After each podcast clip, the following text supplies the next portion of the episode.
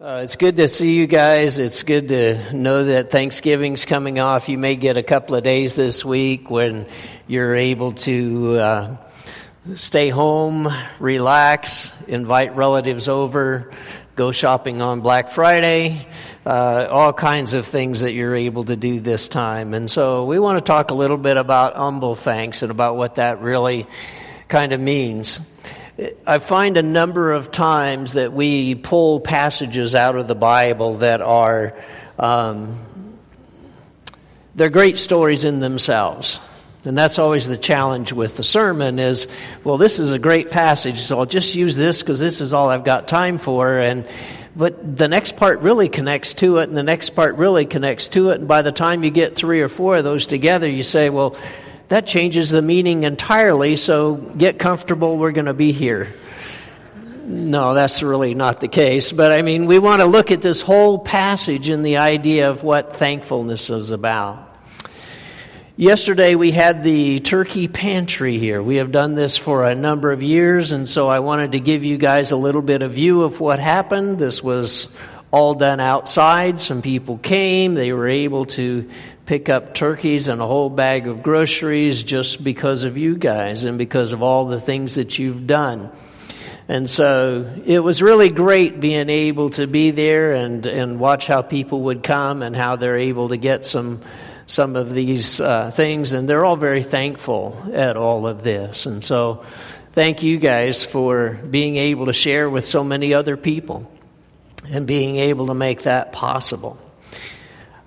So when we start to look at thankfulness, I mean, we've had it before, right?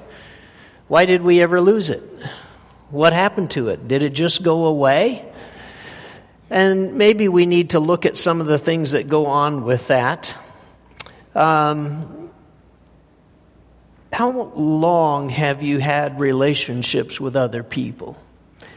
Because sometimes our thankfulness comes because there are people that we know and people that we care about and people that we love. And sometimes our thankfulness is challenged by the people that we know and the people we care about and the people that we love.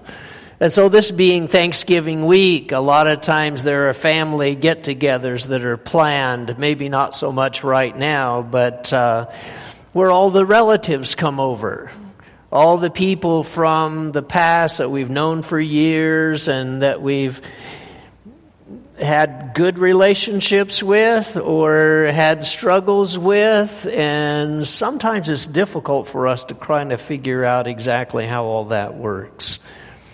And so, as we look at this today, I hope this is going to be a time of thanks, but it can also be a time of stress. Because when people come over, you remember everything from the past. And hopefully it's all something that's good. But I want to look at this passage in Luke 17. Let's just start at the first part of this. He says, Temptations are going to come.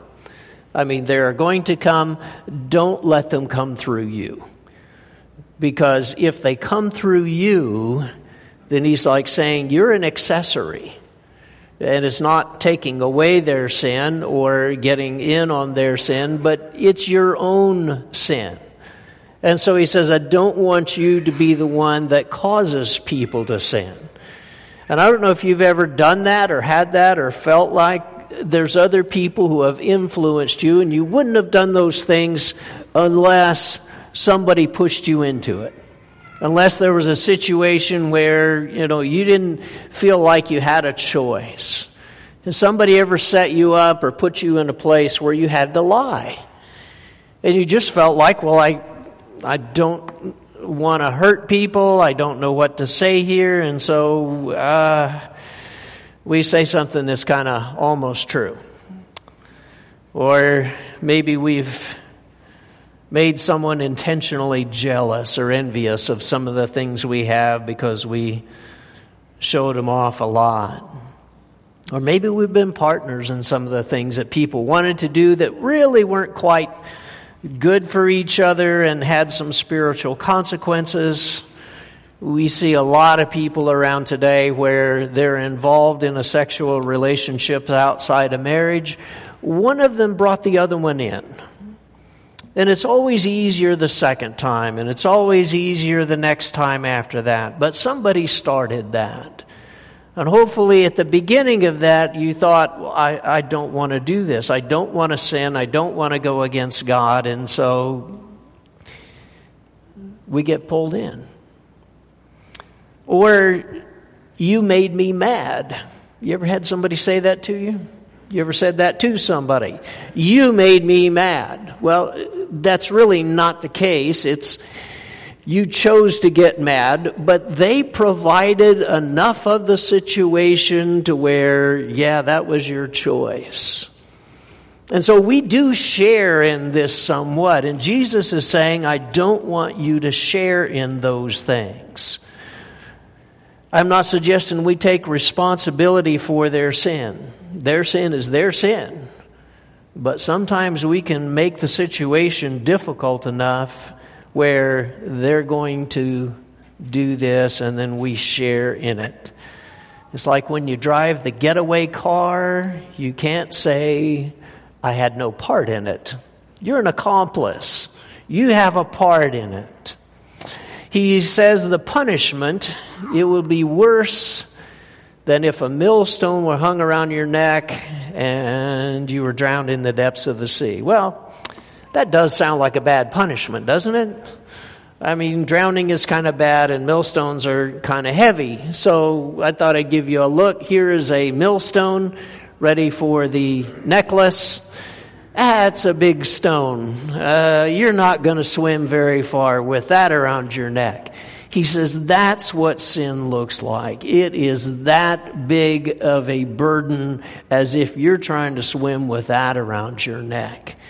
He says that's kind of the punishment. It, our influence can lead people. It can lead them to something good, it can lead them to something bad. And when it leads to something bad, it can mess with our thankfulness. And we are not able to be thankful like we could before.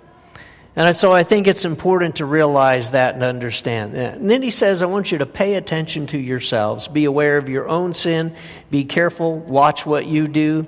In the Corinthian letter, Paul tells them, be careful when you think you stand because that's the time when you're going to fall. And just about the time when we decided we've got it all together, together and we'll never do this again, then we find that, nope, it's somehow we got caught again. And so he says, pay attention to yourselves. And then he comes to the next section. He says, if your brother sins, rebuke him. Well, we all sin. How much rebuking can you take? If every single little thing you ever did or thought that is a sin or wrong somebody comes up and starts in on you. Is that going to be an easy way? Does that help you be more of a Christian? Does that help you deal with the sin? Okay. So, how do we do this? Well, first of all, he's talking about a sin. He's not talking about the fact that I don't like the way you did that. I don't like the style. I don't like the, the method. It's that you did something wrong. And so it is definitely wrong. It's definitely a sin. It's definitely one the Bible calls a sin. It's, it's not something that's just a matter of, well, I don't like the way you did that. And so it's not confrontation on that. If your brother, it seems to me what he's saying is caught with a sin, then he may need some help where we could be in a place where we could help him with that. And it may be that he doesn't know about it yet, but he needs someone else to help him to see and to realize where he is. Help is because someone needs to say something, it needs to be clear, it needs to be with love rebuke does not need to turn into a shouting match or an accusation and guilt. It means there's a relationship where you're able to talk to someone about sin in your life and sin in their life. Please do not think this is a one way street. If you're not willing to talk about yours, then I'm not sure you're really in a place to talk about theirs. And so this needs to be where you have this relationship good enough where you're able to discuss things like this. And of course, then they're going to know yours, and it makes it much easier then to be able to talk about these things, and so you can get past all these things and clear this up. Certainly, this does not mean you tell everyone else about their sin, or you let them know to pray about it, or you get suggestions from somebody to ask them, well, should I talk to them about, you know, what they did? And no, none of that. This is where you would talk to them about their sin. Realize also there are other things that are involved with this as you look at Galatians chapter 6. If someone is caught in a sin, which is very parallel to what Jesus is talking about here, you should restore that person, but you who live by the Spirit or you who are spiritual should restore that person. Now, that's not everybody.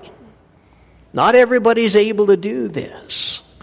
And so, a person who doesn't have this understanding and isn't able to do this in such a way where it brings people back and brings them back to God, take a break get to the point where you're able to do that before that ever happens. And so you're really not in the place to be able to do that yet because it does take a certain development in people to be able to approach them on this level. And so that's what he's trying to describe here. We're all sinners, but maybe we can help each other out. Because sometimes we don't see how we are. We just see how everybody else is, all the things they do. But we don't see what we do because what we do is minor, right? But everybody else's sin, well, that's a big thing. It says, and when he repents, forgive, no matter how many times. And when he sins against you and repents, and the suggestion is seven times a day. Well, seven times a day, if you got to work, that's, yeah, that's every hour of the day that you were at work. And so every single hour, he's going to come back having done something wrong again and ask you for forgiveness. Well, by the end of the day, that's going to get difficult, isn't it? But that's what he says here is I want you to be able to be on this kind of relationship level with them where we are able to say, Yeah, I understand you're repenting and you're forgiven from anything I could do. We forgive. Are they waiting for that? Are they hoping for that? Somehow God lets us have a place in this. Certainly, God is going to forgive as well, but it, it kind of helps if we can say, yeah, forgiveness is there. And we're able to help in that part. And so do be careful how you rebuke. Do it so that they're able to repent, because that's the real the real purpose for it. It's not to produce shame and punishment so that they won't do it again because they'll feel bad enough. That's really not the purpose.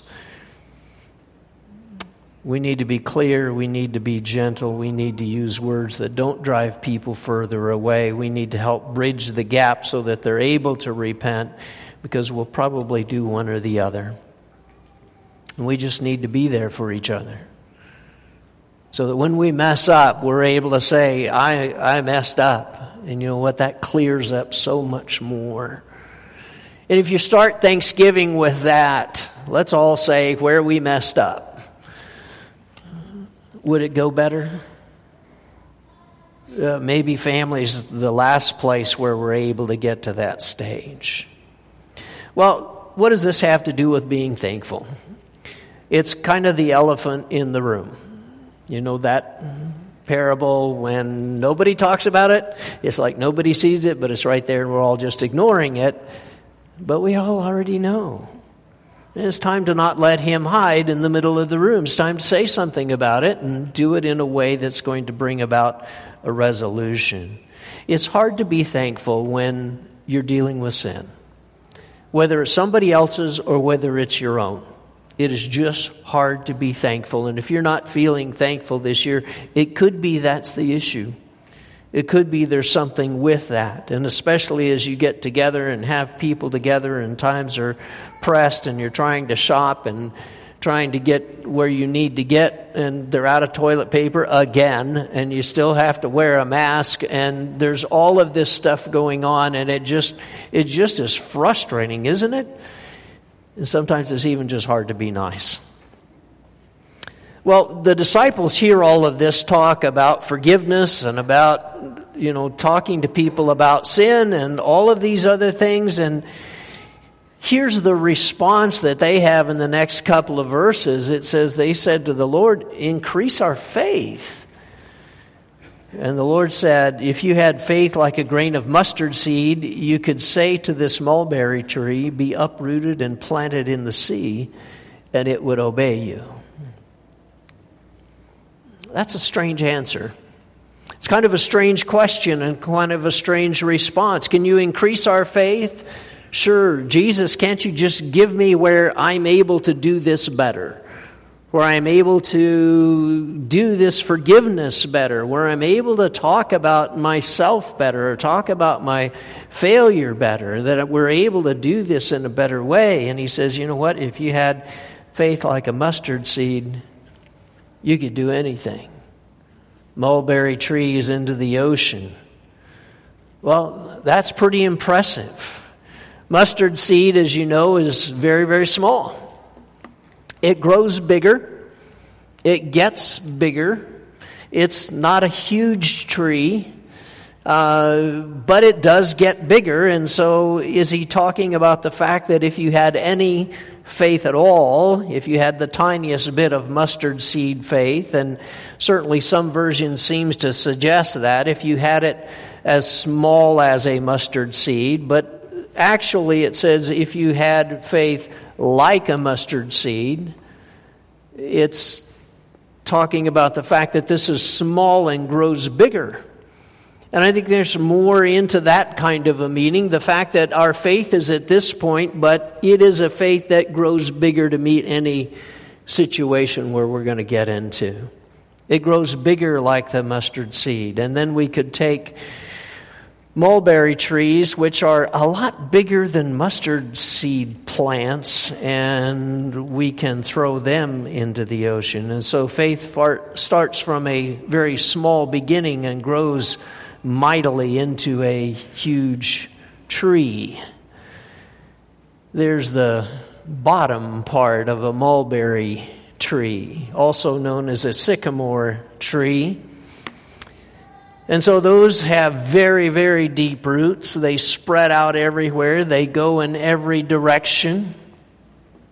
But what an odd response that now he begins talking about trees when we've been talking about forgiveness and we're talking about people who sin, and now he wants to increase faith and he's talking about gardening.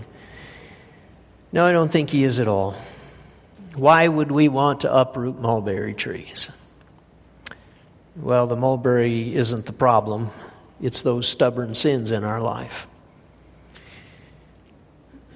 When you look at this picture, what if that's what your sin looked like? And you're trying to take that out. Or you're trying to help somebody else take that much sin out of their life, and you're the two kids standing right there. That's who you are. And you're trying to figure out how in the world do we dig this out? How in the world can we ever get rid of this? Because uprooting that mulberry tree is the most difficult thing, and sin gets so tangled up and we get it so deep rooted into our life, it's hard to ever think we could get out. But we could be the one we could be the one, because of our faith in Jesus Christ, that is able to uproot this mulberry tree, that is able to do this, because what Jesus did is so powerful for us. And that's what he's trying to describe in all of this. His next story, statement from this, is also another kind of odd transition because here he get, begins to talk a little bit more about what happens and what's expected. And so I think the first thankfulness killer could be sin. And here's the second one. He says, Will any one of you who has a servant plowing or keeping sheep say to him when he has come in from the field, Come at once and recline at table? That would be great. When you get home from work, your wife says, just go sit down and relax, right? I know a lot of us have that. Isn't that wonderful? Do you appreciate how difficult that is? Because Jesus isn't going to say that to you. I'm like, what? I was hoping Jesus was nicer than my wife.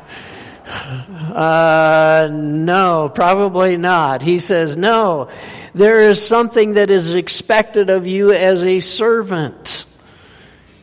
And there's a lot expected of you as a servant. And Jesus tells them here's the second thing that kills thankfulness. It's when we think we deserve better. After all, we're tired. We don't want to have to do this. We don't think this ought to be happening to us. Everybody else gets a better deal than us. I don't know why that is, but here we are and we have to deal with all this. It's not fair, and we think we deserve something better. And we are not going to be thankful at that point. Kind of ruined it for us? No, no. We chose to let it ruin.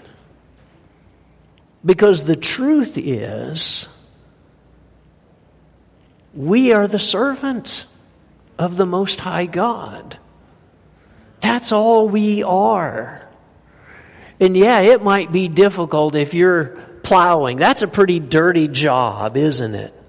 And you've got a plow and you've got an old mule and you're trying to dig through the ground and then you get in and the master's just been sitting in the house all day and it's like, well, no, you come in and you get my dinner ready first, and you can eat after that. Do we even get to that concept of God? Or do we say, no, God's nicer to us? He would never let us do that. Do you realize you've got a God who came and died on a cross for you? I mean, do we not get the concept of how much God has done for us? And the way in which all of this happens? And we think about our unworthy servant place, and it is our place that we should do, and we think about the guy with all of those tangled roots of sin in his life and maybe it looks a little bit better. And we think about the guy who deserves the millstone and to be thrown into the sea, and suddenly fixing dinner isn't really that bad.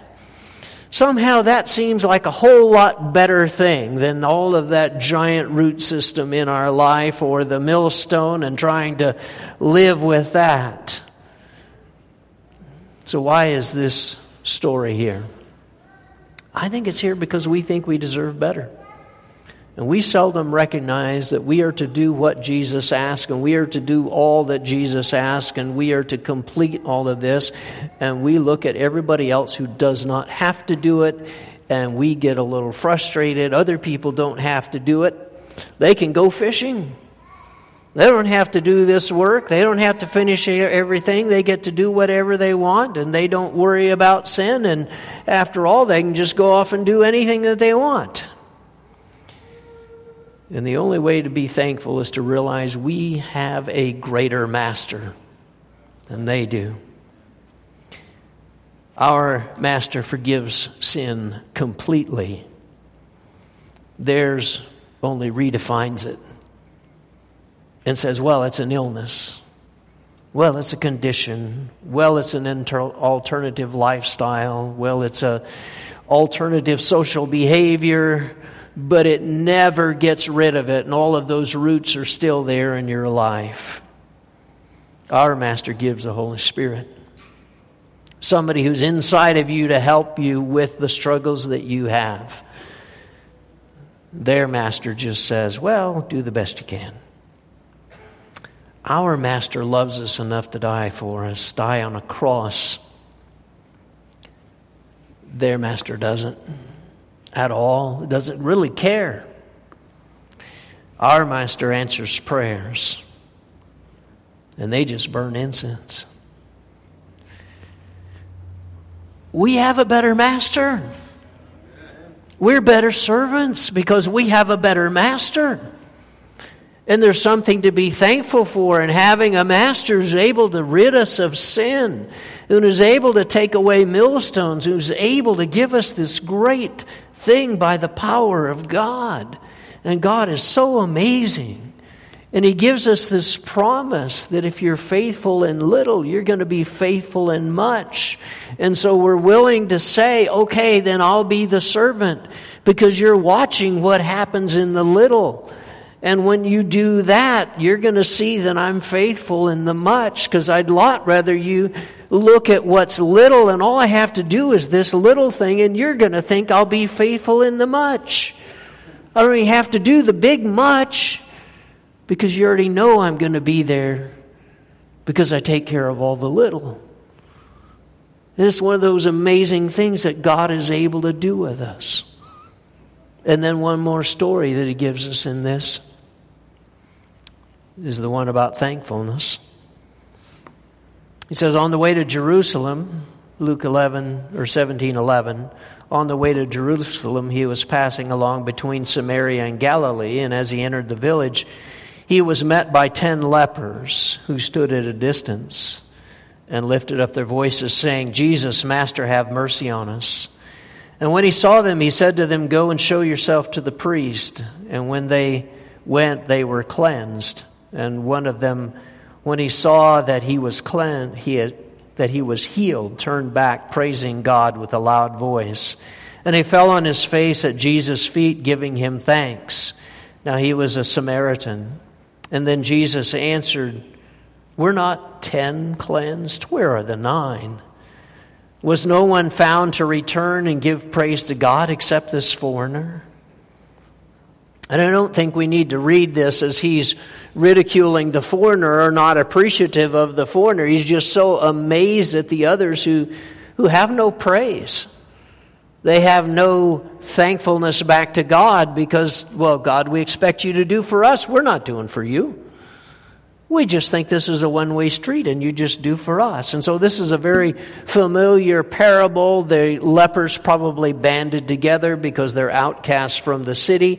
So 10 lepers one Samaritan, nine presumably then are Jewish. And so as you look at how it unfolds, he says, Go show yourself to priest, something they would not be able to do unless they're clean, something they would have to do in order to get back into society because it is the priest that will pronounce them clean. And so go show yourself.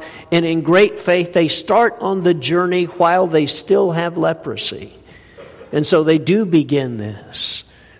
And so we're able to see how this happens. What a great thing as they begin, and you can see the joy and the excitement that they would have as they've been cleansed. And the realization has hit God is alive, God does great things, God is amazing, God is in my life. And then what's the next response? Well, it ought to be about giving glory to God. Jesus' question wasn't 10 cleansed? Because Jesus expects praise from all the people who are cleansed. Jesus expects praise from every person who has been cleansed of any sin whatsoever.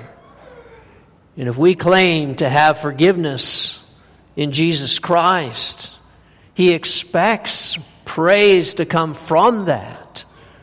Otherwise, we are like the others who simply take the blessing and run.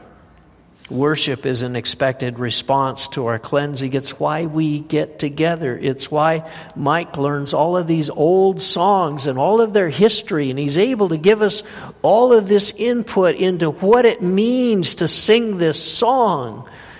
But how great is that to be able to worship God? And how great is that to sing with meaning? The worship isn't about us, it's about serving God. It's about having a master who's changed our life, who's forgiven our sins. And we can help other people change their life as we help them deal with their sin.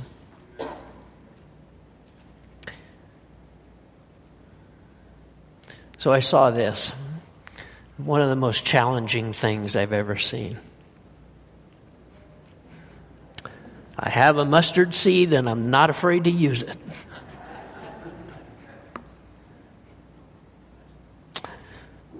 Yeah, we could be the one that makes a difference in our life, in the lives of other people, in their relationship, in their helping deal with their sin, in their coming to Jesus Christ, in their thankfulness in their life, we can make real thankfulness, not just a day, but for all year. Because we could be the one to be forgiven of sin ourselves. And we can do that today. We can pray with you. We can baptize you into Christ that sin can be taken away. And we can be the one to help with someone else's sin, to help bring them to this. We could be the one to forgive them or their sin or take part in their forgiveness the same way we would take part in the commission of a sin we can take part in the forgiveness of a sin we could be the one to have greater faith we could be the mulberry tree shredder you realize that? What a great thing that our little seed of faith could do so much. We could be the true servant of Jesus, the one who never quits, who realizes how much better it is to fix dinner for their master than it is to get the millstone. And that we are thankful that all of those roots have been taken out of our life because God exalts the ones who humble themselves and who become the true servant. And we can be the one who praises God because of all that He does. And we have the real thanksgiving because we deal with the real problem. We've been healed of our disease. And we found glory in Jesus Christ. And we're not afraid to say it. So, do you have this great forgiveness that comes in Jesus Christ? Then let's give praise for it. If not, come and let's deal with it.